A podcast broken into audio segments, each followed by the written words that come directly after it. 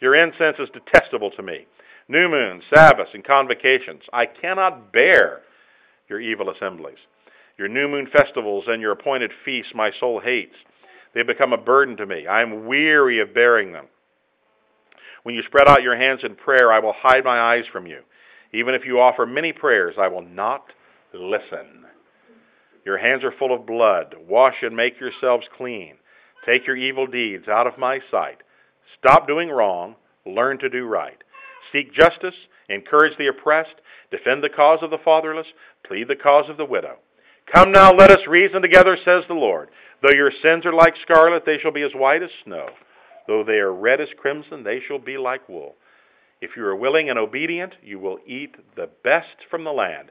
But if you resist and rebel, you will be devoured by the sword, for the mouth of the Lord has spoken. To the reading of the Word of God, let us say, Amen. Amen. You may be seated. Uh, this summer, as I've told you, I, um, I just felt goaded by God to uh, preach uh, a number of topical messages, uh, exegetical but topical messages, on uh, themes relevant for our church, our uh, our jobs, our uh, our families, uh, our marriages, our thinking, our culture, our money, our worldview, all of these things that are pressing in on us and causing us specific problems and sins. I'm going to address those. Um, once a month, of course, as I said, there will be a specific message pertaining to the family. That'll continue. But I also want to hit on the head these pressing, sometimes painful topics. And uh, some of the messages, for instance, I plan to teach one on the issue of divorce, other controversial topics. Um, I have been known on occasion to um, deal with a, a controversial issue. Uh, that happens very rarely, once in every 10 years or so. But it may happen a little more uh, this summer. Um, and I hope to address these things immediately. We have no time for undue subtlety and niceties. Life is short. So we needn't be subtle. The Word of God almost always is not subtle, but very direct. The passage we just read is an example. Uh, so we're reading Isaiah every day. Isaiah was God's prophet to Judah, and uh, he's predicting their impending captivity to uh, the Babylonians, Nebuchadnezzar, and so on. And the book of Isaiah exalts Jesus Christ like almost no other book in the Old Testament. I mean, you, we all think of Isaiah chapter 53, but there are a number of chapters in Isaiah that just present the gospel in such a powerful light. And particularly as you get to the end of Isaiah and the prediction of the glorious future under the power of the gospel, it's just a wonderful, beautiful book. You'll just thoroughly enjoy reading it, I hope, and will, like me, be convicted by it. Uh, so, though it exalts Jesus Christ, the book of Isaiah also rebukes God's people for their sin and for their apostasy. And there's some issues there I want to address today in Isaiah chapter 1. Notice that Isaiah, we didn't read the first few verses, but notice that right out of the starting gate, he just, Isaiah just leaps right in. Notice just real quickly, I want to mention a couple of things. Verse 2 which was not read. Hear, O heavens, and give ear, O earth, if you have your Bibles open to Isaiah 1. Notice the Lord says, I have nourished and brought up children, and they have rebelled against me. Isn't that amazing? The Lord nourished his people, and they grew and they rebelled. And then he says, The ox knows its owner, and the donkey its master's crib, but Israel does not know. My people do not consider. Isn't that remarkable? He's saying basically, animals are smarter than you are, you idiots. That's what he's saying. Animals know their owner, but I'm your owner. I'm your master. I'm your king. And I have fed you and led you out of Egypt. And I've given you good, succulent food, and I've protected you and done all of these wonderful things and been your God. And you say, We don't care. Who are you? And we've turned, you've turned your back on me. How can that happen, he's saying? It's just remarkable. So, uh, notice he says then, uh, he speaks about what we might call total depravity in verse 4. Boy, isn't it sad? sinful nation, a people laden with iniquity, blood of evildoers, children who are corrupters, forsaken the Lord, provoke the Lord to anger. You ever hear the somebody ever hear anybody say, God never gets mad? Have you ever heard that? God never gets mad. God doesn't get angry. Well, I'm sorry. The Bible says right there. We've turned backward, verse 4 says. And he says, oh boy, this is just frightening in verse 5. How many of you have ever, this is tragic, How many of you have ever like been in a hospital and you've been with someone who's uh, perhaps sadly their whole body is like riddled with cancer? Sharon, as most of you know, has been a hospice nurse before. It's a tragic thing to see that and go through it. The smell of cancer, for example, and not just that, but other things. Notice now, think about that when you read verse 5. Why should you be stricken again? Revolt more and more. The, notice verse 5. The whole head is sick. The whole heart faints. From the sole of the foot even to the head, there is no soundness in it, but wounds and bruises and putrefying sores. We would almost say at that point, we think about maybe leprosy. They have not been closed or bound up or soothed with ointment. Oh, isn't that just tragic? This indictment that God is bringing against his covenant people. Just tragic. Notice in verses 9 and 10 that we did read. You may have gotten the idea when we just jumped in and read, oh, this is very interesting. Isaiah is speaking against Sodom and Gomorrah. And then you thought for a minute, maybe, if you were thinking at all, but wait a minute. This is like hundreds and hundreds of years after Sodom and Gomorrah is destroyed. So when he says in verses, verse 10, Hear the, war, hear, hear the word of the Lord, you rulers of Sodom. Give ear to the law, you people of Gomorrah. Wait a minute. Sodom and Gomorrah wasn't even around at the time. No, you know what he's saying? He's calling his own people Sodom and Gomorrah. It's just, I, when I read that, I just, I just grieve. Not just because of that, but because that very often happens to the people of God today in the church. It's just tragic. Uh, and then he lists in verse 21 following, and we'll get into this briefly in a minute, these just egregious sins, bribe taking and thievery and oppressing orphans and widows and just in general mistreating one another. Well, amid all of this, the prophet lays out the remedy. Isn't that wonderful that God doesn't just rebuke? God rebukes sternly and then says, Here's the problem, you numbskulls, you reprobates, apostates. Here's the problem, but you know what? I love you. Here's the remedy. Isn't that a wonderful thing? God rebukes very strongly, and he very strongly gives the remedy. What a long suffering. I was thinking about that this past week in my own life, and perhaps in the lives of yours. There's sometimes I think, God, there is no reason for you to forgive me after what I've done. And I think about you. Perhaps we've done things and we think, God, why did you even? Again and again we sin, and yet God is such a long suffering and a very good God. We need to thank God for his long suffering. He suffers a great deal with us as his people. So uh, he gives that, uh, that remedy. It's quite evident here.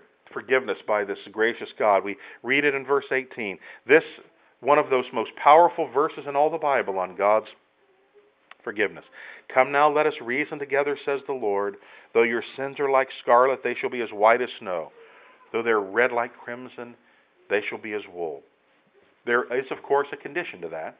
He's not saying, I'm going to forget about your sins, even though you don't care about me. He says, No, the condition is that you confess your sins and you put them away. If I could give a paraphrase, however, to the scripture here, and it says it sort of quite plainly in the last part of verse 16 and the first part of verse 17. Notice it says, and some of your translations may not read exactly like this, but essentially it says, Cease to do evil, learn to do good. Now, I will tell you that in some ways that encapsulates the entire responsibility of mankind before God. Cease to do evil, and of course you can't do that without the power of the gospel. Cease to do evil, learn to do good. Very simple, very straightforward. I want to address that. Notice what God says here in verses 11 through 15. You may have noticed this, and it may have surprised you. Notice this sort of, he's talking about the futility of ritualism. Now, here's a staggering fact. All of this sin was going on not by church hating pagans, even not by Christians who weren't religious, but by very religious Old Testament Jews. Very externally religious. In fact, notice they were committed, these Jews, to all their ceremonies. Verse 11 talks about their sacrifices. Verse uh, verse 12, they come before the Lord, and, the, and we read in verse uh, 13 about their feasts. Of course, the feast of the Passover and the Feast of Booths, and we could go on and on, all of these Jewish feasts. Verse 15 says, You come and spread out your hands before me. By the way, that's the, basically the biblical way people pray. Most of the time. Did you know that? Now, we have sort of, in American folk religion, the idea that most of the time when we pray, we, and often ministers would say years ago, bow your heads and close your eyes. There's nothing wrong with that. But as far as we know, most of the time, that's not the way people prayed in the Bible. They didn't pray like this. Like that. They prayed basically like this, looking up to the Lord with their hands open like that. Nothing especially proud about that. They basically said, God, what this is saying visually is that God, our face is open before you, our hands are open to you, our whole life, we're naked as it were before you. Lord, we're giving honor and glory to you. That's essentially what it's saying. But and that's what the people of God were doing. But but through all that religious ritual, the problem is when they left, we would say church, through sort of the, the temple and tabernacle ceremonies. When they left there, left the synagogue, we would say, and all that stuff, when they left there, they just went back and lived like pagans. And you know what God says? I don't give a rip about all of your ceremonies and all your ritual if you're living an ungodly life.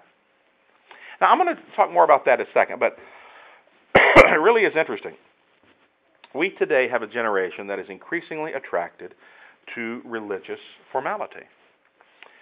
Um, I think that's why so many young people who are reared as evangelicals tend to end up in Rome, in uh, Eastern Orthodoxy, in Anglo Catholicism, and so on.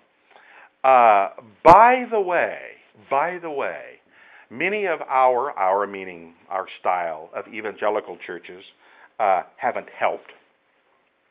Many of those young people that end up in these highly aesthetic sacerdotal churches, we would say, end up there because the evangelical churches are an utter failure. That's why. Filled with flightiness and superficiality and lack of godly worship order and cheesy music and Jay Leno preaching and Oprah therapy sessions. So I was driving in Phoenix the other day. Most of you know. Thank you for praying for me. I was driving around, going to the home of the Lindsays, some friends that some of you have met for dinner. And so turn on the radio. There was the talk station. I think Glenn Beck or somebody was on. Didn't want to listen to him at the time. So I just sort of zoomed over, scanned over, and I hit a Christian station. Well, good. I want to hear like some good Christian music, and it was family radio. And um, Pastor, Pastor Camping was on. Harold Camping was on. I'm bringing this up because I've heard him say some outlandish things. Never this. So it was open line, open forum, and people from all over the country called in and asked Pastor Camping uh, what the Bible teaches. So some guy calls in, and asks a fairly good question. And among his answers, Pastor Camping, who was, of course, told everyone they need to leave all their churches and so on. But here's what he said I, I cannot, I can't believe God let him live after hearing him say this. He said, everybody left in churches. To, he means churches like this, our church, Bible believing churches. He says, all of these churches are wrong, and anybody who comes to a church like this, doing what we're doing today, is guilty of devil worship. We're worshiping the devil. I just, I'm, I'm just driving along. I'm thinking, why, God, why don't you? I could show you a text in Scripture that indicates that that really is a form of blaspheming the work of the Holy Spirit. Why doesn't God just strike the guy dead? I don't know. I don't know why. Now, I brought up that story because when you have, and that's an extreme example, but when you have a number of evangelical churches that just end up with craziness and nuttiness and um, barking dog revivals and people running around doing silly things, no care for the integrity of the word. The music sounds like it just came out of some uh, some karaoke bar on Saturday night. Um, no dignity in wor- dignity in public worship. I understand. I, I to, to a degree, I understand young people whose attitude is, I can't live that way. I want to go to a church that has dignity and order and beautiful aesthetics and so on. I understand, I say, when they throw up and say, I'm sick of the superficiality and cheesiness. Give me some order, aesthetically pleasing worship. This response is understandable, but sometimes I must say the cure is just as bad as, if not worse than, the disease. Because according to Isaiah 1, religious form is no substitute for zealous, heartfelt obedience. I want to say that again. Religious form is no substitute for zealous, heartfelt obedience. That's very clear from this passage. God would rather have us treat one another well in our families and our marriages, our employees, our employers, our friends, believers, unbelievers, care for one another, tell the truth, work very hard. Men, work hard, bring home money. Ladies, submit to your husbands as you should. Men, love your wives as you should, and on and on. God would much rather have that than have everybody make sure that Sunday everything is just beautiful. Some people have the idea that just if worship is done beautifully on Sunday and everything is just perfect, that that kind of washes away all of their sins of the past week. I can assure you on the authority of Isaiah 1, that idea is wrong. God says very plainly, don't come in here with all of this beauty and all of your, oh God, we come before you and we bow before you and our hands are open before you. When you're mistreating your husband, when you're mistreating your wife, when you're mistreating your employees, when you're saying you're going to pay somebody and you don't pay them, well, but that's not really spiritual. God really cares about my being in church on Sunday and my just sort of speaking, speaking lofty, lofty words to Him. He doesn't care about the fact that I don't pay my bills on time. No, God's basically saying that He's more interested in you paying your bills on time properly than He is about your little lofty words. That's kind of what He's saying. Isn't it amazing how we can sort of aesthetically over spiritualize things? He's saying here, I don't care about your solemn assemblies and all of these things.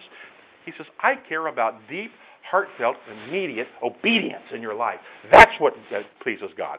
What pleases God is devotion to and obedience to Him and not religiosity. He's very plain about that. So, he deplores religiosity. It, it, notice verse 15. Notice verse 15. You spread out your hands, I'll hide my eyes from you. Even though you make many prayers, I'll not hear. Now, have you ever heard people say, God always hears every prayer of everyone who prays? Have you ever heard that? Isn't it amazing how we have sort of this American folk religion that just people have these ideas and that have nothing to do with the Bible? No, the Bible's very clear. If you are intentionally in sin against God, you've refused to confess your sin, the Bible's very clear. God doesn't hear your prayers. And if we come here on Sunday, and isn't our prayer time a wonderful time? Yes, it is. But if our hearts are not right in the sight of God, if we're not treating one another as we should, treating unbelievers, relatives as we should, if our mind and heart is filled, as the scripture says, with sores and putrefying lust and all of those things, if our life is filled with that, all of our prayers are just going no farther than that ceiling. God just doesn't hear. God hears the prayers of people that are repentant and contrite and broken before Him. Those are the prayers that God hears. God doesn't hear the prayers of everybody. God does not hear the prayers of unrepentant sinners. God hears the prayers of repentant sinners. He even says, notice in verse 14, man, this will certainly get the people who believe in sort of all sorts of extensive liturgy. Your new moon and your appointed, pe- uh, your morning feast, notice the scripture says, my soul hates, they're a trouble to me. Wow. Isn't that remarkable? You get together for all of your religious ceremonies, and yet your life is not in line with my law. And God says, I'm just sick of this. It's as though He looks over heaven saying, What are you doing down there? Oh, God, we're praying lofty prayers. He says, I don't want to hear it. I want you to change your life. That's what He's saying. And that's true about religiosity today. Now, I want to confess, and I hope it's not true in this congregation, though I'm preaching it to you today. I confess that among so many people, among evangelicals today and others, various churches, it's amazing how that there is just a lust for religiosity going through the motions. But God doesn't care about that if our heart is not right in His sight. In fact, He detests it. You know why? Because it's a form of hypocrisy. It's a form of hypocrisy.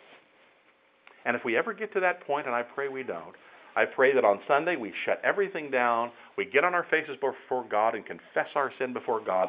That would please Him more than a beautifully printed liturgy. That's very clear from the book of Isaiah. Abundantly clear.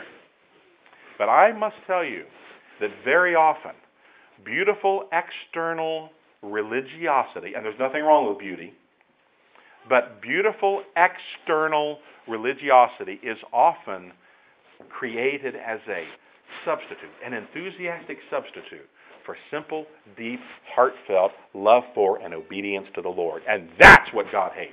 God despises that. so, if you must choose between religiosity and obedience, always choose obedience. Then we come beautifully to verse 18, the sin cleansing power of the gospel. I just love this verse. Come now, let us reason. It's almost the word is dispute. in the Hebrew together. In other words, let's talk with one another, says the Lord. Though your sins are like scarlet, they shall be as white as snow. Though they're red like crimson, they shall be as wool. I was trying to think of a good metaphor for this. There's already a metaphor there, of course, but even extending that metaphor. There probably no fabric, perhaps, more beautiful than crisp, ironed, bright white linen. I think one of you ladies, you were to get a nice, bright white, crisp linen dress, have it all ironed. Let's say you're going to a wedding or some special function or something like that.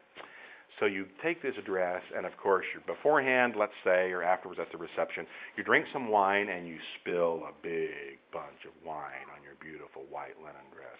And wine is a tough stain to get out. So let's say then that for some reason Everybody comes over and says, "Oh, that's really cool. We're going to spill a lot of wine," and they just pour wine all over this. Can you imagine just how utterly crud-filled this beautiful white linen dress would look? Well, the Scripture says that through the gospel of Jesus Christ, through all He's done for us on the cross, that that's what sin does. It takes this beautiful white linen uh, life that we have, and it pours all sorts of crimson on it. But that, and it's just, it's just dirty and it's disgusting and nobody wants to look at it. It's totally unpleasing. But by means of the gospel, what Christ has done for us in dying on the cross and the resurrection, he takes that linen garment and cleans it up again. And so it's just absolutely beautiful and immaculate. And it's as he were, he irons it again, and it's just lovely and beautiful again. He gets rid of all the sin. Now here's the deal. This is I want, I want you to say it's not just that he gets rid of the sin, although that's, that is the most crucial thing. He also gets rid of this sort of memory of sin. You can't see it anymore. Now, many of us have a problem of knowing experientially that God has forgiven our sins that we have confessed, but we don't understand that when God forgives our sin, they are purged and put away, and they don't stand against us. In other words, if God has forgotten about confessed sin. I'm not speaking of unconfessed sin. Uh, I'm speaking about confessed sin. If you have confessed your sin and repented and put it away, God has forgotten about it. He's purged away the stain. So you don't need to think about it anymore. It would be like somebody, after you've gotten this beautiful linen dress beautifully back to its original, even better than its original state, you walking around very, very sad, and somebody comes up to you and say, Oh, that's a beautiful dress, ladies, and you say, But you didn't see it a few weeks ago. It was in really, really bad shape, and I really still feel very bad about all of these terrible stains. And your friends, well, I, I didn't see it then. It looks really great now. Yeah, but don't cheat me out of talking about when the dress was dirty. It was really, really, really bad. You understand the point I'm making? So when your sins are confessed before the Lord, then and your mind is constantly going back to those sin and what you have done, a husband has done, a wife has done, or our children have done, or our parents and so on. Remember that when the sin is confessed and when that sin is put away, it really is purged. Purged and cleansed means it's gone. It's put away. And the more you think about it up here, and I want to say this reverently. We go before the Lord and tell him, basically the Lord is going to say, well, I don't remember that. What are you doing remembering? It? I don't think about that. It's purged, it's done away with. What are you doing? Well, but it's just such a sad thing. It's done. If it's confessed and put away, and if we've repented of it, notice what the Scripture says. It says, Though your sins are like scarlet, they shall be white as red like crimson. They shall be as wool. It's gone, completely gone. By the way, we also don't need to remind one another. If our sins are gone and are confessed, they've been put away. Then let us accept one another the way the Lord does, justified and clean in His sight. What a blessing that is. So today, if you're here, our sins can be blotted out. We're made clean and pure by God's grace. The message to you and me is this you can be cleansed, you can be freed, all of that can be put away. You say, but I've got a life pattern. That doesn't matter. If it's confessed and put away, we say, Lord, I'm sorry I've sinned against you. Please forgive me for this sin. Give me the strength to move on in faith and obedience. The Lord, for Jesus' sake, not because we're good, but for his sake, the blood of Jesus Christ, the Bible says, cleanses us from all sin. And that beautiful white linen goes back to its original, even better than its original state of just utter beauty. So don't obsess about sin. What I'm saying, among other things, is don't obsess about confessed sin. Don't obsess about confessed sin. It's gone, gone, gone. That leads to the final point. So, how do you get to that point? The scripture is very clear. In verses 16 and 17, just love it there. Wash yourselves, make yourselves clean, put away the evil of your doings from before me. Cease to do evil, learn to do good. Now, repentance is very simple. Isn't it remarkable how people overcomplicate obedience? Oh, man. The Bible, there are some difficulties in the Bible. For the most part, Bible's not a complicated book. For the most part. Repentance basically means you're walking one way and you turn around and go the other way. That's basically all it means. Repentance just means change. It means to turn around. It means to change. We can use it almost in a non, non we're driving along the road and you say, oh, man, you know what? I just forgot I left something at home. When you actually go on a U-turn or turn around, that really is a form of repentance. It means you're changing. You're turning around. You're going in the opposite direction. Theologically speaking and spiritually speaking, that's all repentance is, to change. Now, I say it's amazing how we can overcomplicate that. But I must tell you, I love what it says here, last part of verse 16, first part of verse 17. Cease to do evil, learn to do good. Ready? Cease to do evil, learn to do good. I want to paraphrase it. Stop sinning, start obeying. Well, it can't be that simple, Andrew. No, I'm, matter of fact, it is. Of course, today we overcomplicate things. Now, here's a pious example. Um, it's so hard. I'm waiting on God to change me. And I'm going to continue on with my wicked thoughts and my adulterous thoughts and my wicked mouth, my mistreating my wife, mistreating my husband, being a sloppy employee, not obeying my parents, uh, not caring for my elderly parents, not tr- training my children well. I'm going to continue and persist in all that obedience because I'm waiting on God to change me. Isn't that so pious?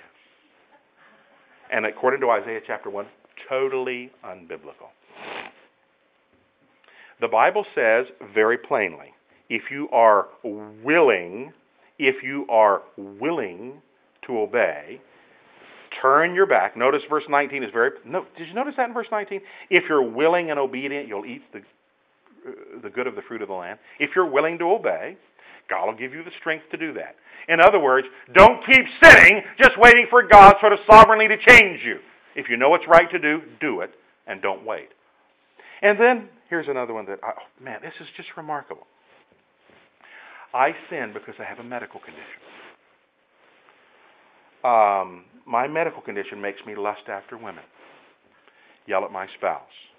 Now, I know that medical, God has made us as unified beings. And I know that when I'm sort of pressured and emotionally worn out, I can say things, snap out that I shouldn't do. But that's the whole point. All that stuff is not an excuse for your sin. Because then basically, the people that would be most obedient to be God would be those that had the most drugs. Basically, if the problem is that you have all of these medical conditions, then let's just get on Obamacare and get all the drugs we can because the most obedient, obedient people will be the ones that have the most drugs. Give me a lot of drugs and I'll really be able to serve God. Okay. Am I saying that all drugs are wrong? No. Thank God for the blessings of, of all, uh, penicillin and various drugs that can be useful. That's totally fine, a great gift of God. I'm simply saying don't use medical conditions and all sorts of other things as an excuse for your wicked sin had a lady one time tell me years ago about a student in school. This was a long time ago. He really treats, treats just treated badly, would lie and hit other kids and so on. He says, well, the problem is he, anytime he's around peanut butter, and he's just around peanut butter all the time. So basically, the, the kids calling people nasty names and pushing guys down and being a bully was a peanut butter problem. Um, it is truly remarkable how we can give excuses for our sin. Now, maybe he was allergic to peanut butter, and that causes problems. But if you're a sinner, confess the fact, I sinned, and quit sinning. Um, another example of this, how we overcomplicate obedience. Oh, man. Oh, this is so frequent. I have a bad family history. And if you knew my father, or my mother, or my siblings, or whatever is the case may be, or my children, particularly, if you knew about them, you would know it's because of them that I am the way that I am. You realize how stupid that is? That goes all the way back to Eden. Our real fathers go all the way are Adam and Eve. They're sinners. You want to know the way you are? Adam and Eve. Yeah, that's kind of right. And that's why you need salvation in the gospel so that you'll change. This blame system can go all the way back. Because if I were to talk to your parents, you know what they would say? You say, my problem is my parents, they didn't do this, they didn't do that, and they, and they just made this because I got their genes in my body, and I'm doing all this. You know what, if I talk to your parents, what they would say? But my problem was my parents. And you know what I talk to the grandparents, what they would say? But my problem is I had a difficult father. And on and on and on it goes. So, the, power, the point of the gospel is that it frees people and changes people. That's the point. Um, yeah, you may have had propensities from your parents. God, I agree with all that, and that's what the gospel does. It's designed to change people. Like somebody says, "Oh, the problem is, man, my father, he was just a very bad father." Yeah, but when you got saved, you got a new father. You got a new spiritual father who gives you great strength and great hope and the power of the Spirit and the truth of the Word of God. All of that to say in the last couple of minutes, all of that to say that according to the Scripture, verses 16 and 17, cease to do evil, learn to do good. It's basically very simple. Determine in your heart, by God's grace, if you're mistreating a spouse, if you're mistreating your children, if you're not properly addressing your bills as you should be addressing them, if your mind and heart are filled with lust, if you men aren't cultivating your wives, if your wives are not submitting to your husbands, and on and on and on, whatever the case may be, if we're not faithful to the gospel, if we're not faithful in caring for one another, in, in getting the gospel to the lost, the people around us, and I could go on and on, if we're worrying, spending time in anxiety, and all of that sort of thing, if that's going on, I have the remedy. The remedy is cease to do evil, learn to do good. Say, Lord, I'm sorry for my sin. May the blood of Jesus Christ cleanse me, and by your strength I'm going to move ahead. Um, God is ready and eager and willing to forgive those who repent. Revel today in the grace of God to those who truly repent. According, and I conclude with this, to verse 20, there are only two ways. There it is, very simple again. Not 15 ways, Two ways. If you refuse and rebel, you'll be devoured by the sword, for the mouth of the Lord has spoken. Verse 19, if you're willing and obedient, however, you'll eat the good of the land. Isn't that simple? If you confess your sin, if you trust in me, if you obey my word, you'll be blessed. If you turn your back, I don't mean just simply fall into sin. We trip up, we confess our sin. But if you rebel, you turn your back on God, it's very simple. God sends judgment. So, Let's notice again the simplicity of it. Cease to do evil, learn to do good. Parents, train your children. Cease to do evil, learn to do good. It is not complicated. And do not allow these little psychological, therapeutical, nonsensical, egregious, undermining, perverse, I think of more adjectives, but I won't, excuses to keep us from obeying God. Cease to do evil, will learn to do good. As we come to the Lord's table today, let us revel, revel in, in His communion, His blood shedding, His body brokenness for us, recognizing the truth of the gospel, that he, our sins are cleansed away. And if He doesn't remember them, we shouldn't remember them evil, either. And when we trip and we sin, you know what you do? Don't fall into despair. Get up and say, Lord, I'm sorry for that. I confess my sin. Give me strength. Let me move ahead in the power and strength of the gospel. Cease to do evil. Learn to do good. Let us pray. Your word, O oh Father, is immensely, immensely practical. Forgive us, O oh God, for overcomplicating the truth of obedience. Lord, help us to forgive one another. Help us to confess our sins to you. Help us, O oh God, never to substitute religiosity for obedience. Help us, O God, to be a zealous and obedient people. Help our children to grow up to be zealously obedient. Lord, we think of these precious little ones. May your loving, kind grace surround them. May it almost, as it were, suffocate them in your grace, O God, and your kindness toward them. Bless us, O God, as we come to communion today. Bless our musicians. Fill them. What a great musical set's been selected today. May we sing from our hearts to you. Lord, if there's some that haven't forgiven one another today, Lord, may they not come for communion until they have forgiven one another. Lord, we know in the Lord's Prayer that we just prayed, forgive us, O Lord, our debts as we forgive sins and debts as we have forgiven others. How may we forgive one another? May we, O God, live lives as sinners, yes, but as sinners who have confessed their sins, repentant sinners. we move and stand in your glory and recognize that when we have confessed our sin, we stand entirely beautiful in this wonderful white linen garment. Though our sins be as scarlet, they shall be white as snow. Though red like crimson, they shall be as wool. Oh, Father, thank you so much for that glorious truth. We pray these things, Father, in the name of your Son, Jesus Christ, our Savior, our Lord, our King, whom we love, the one who died for us and who is alive today. It's in his name that we pray. Amen. Do you know what a privilege it is to come to the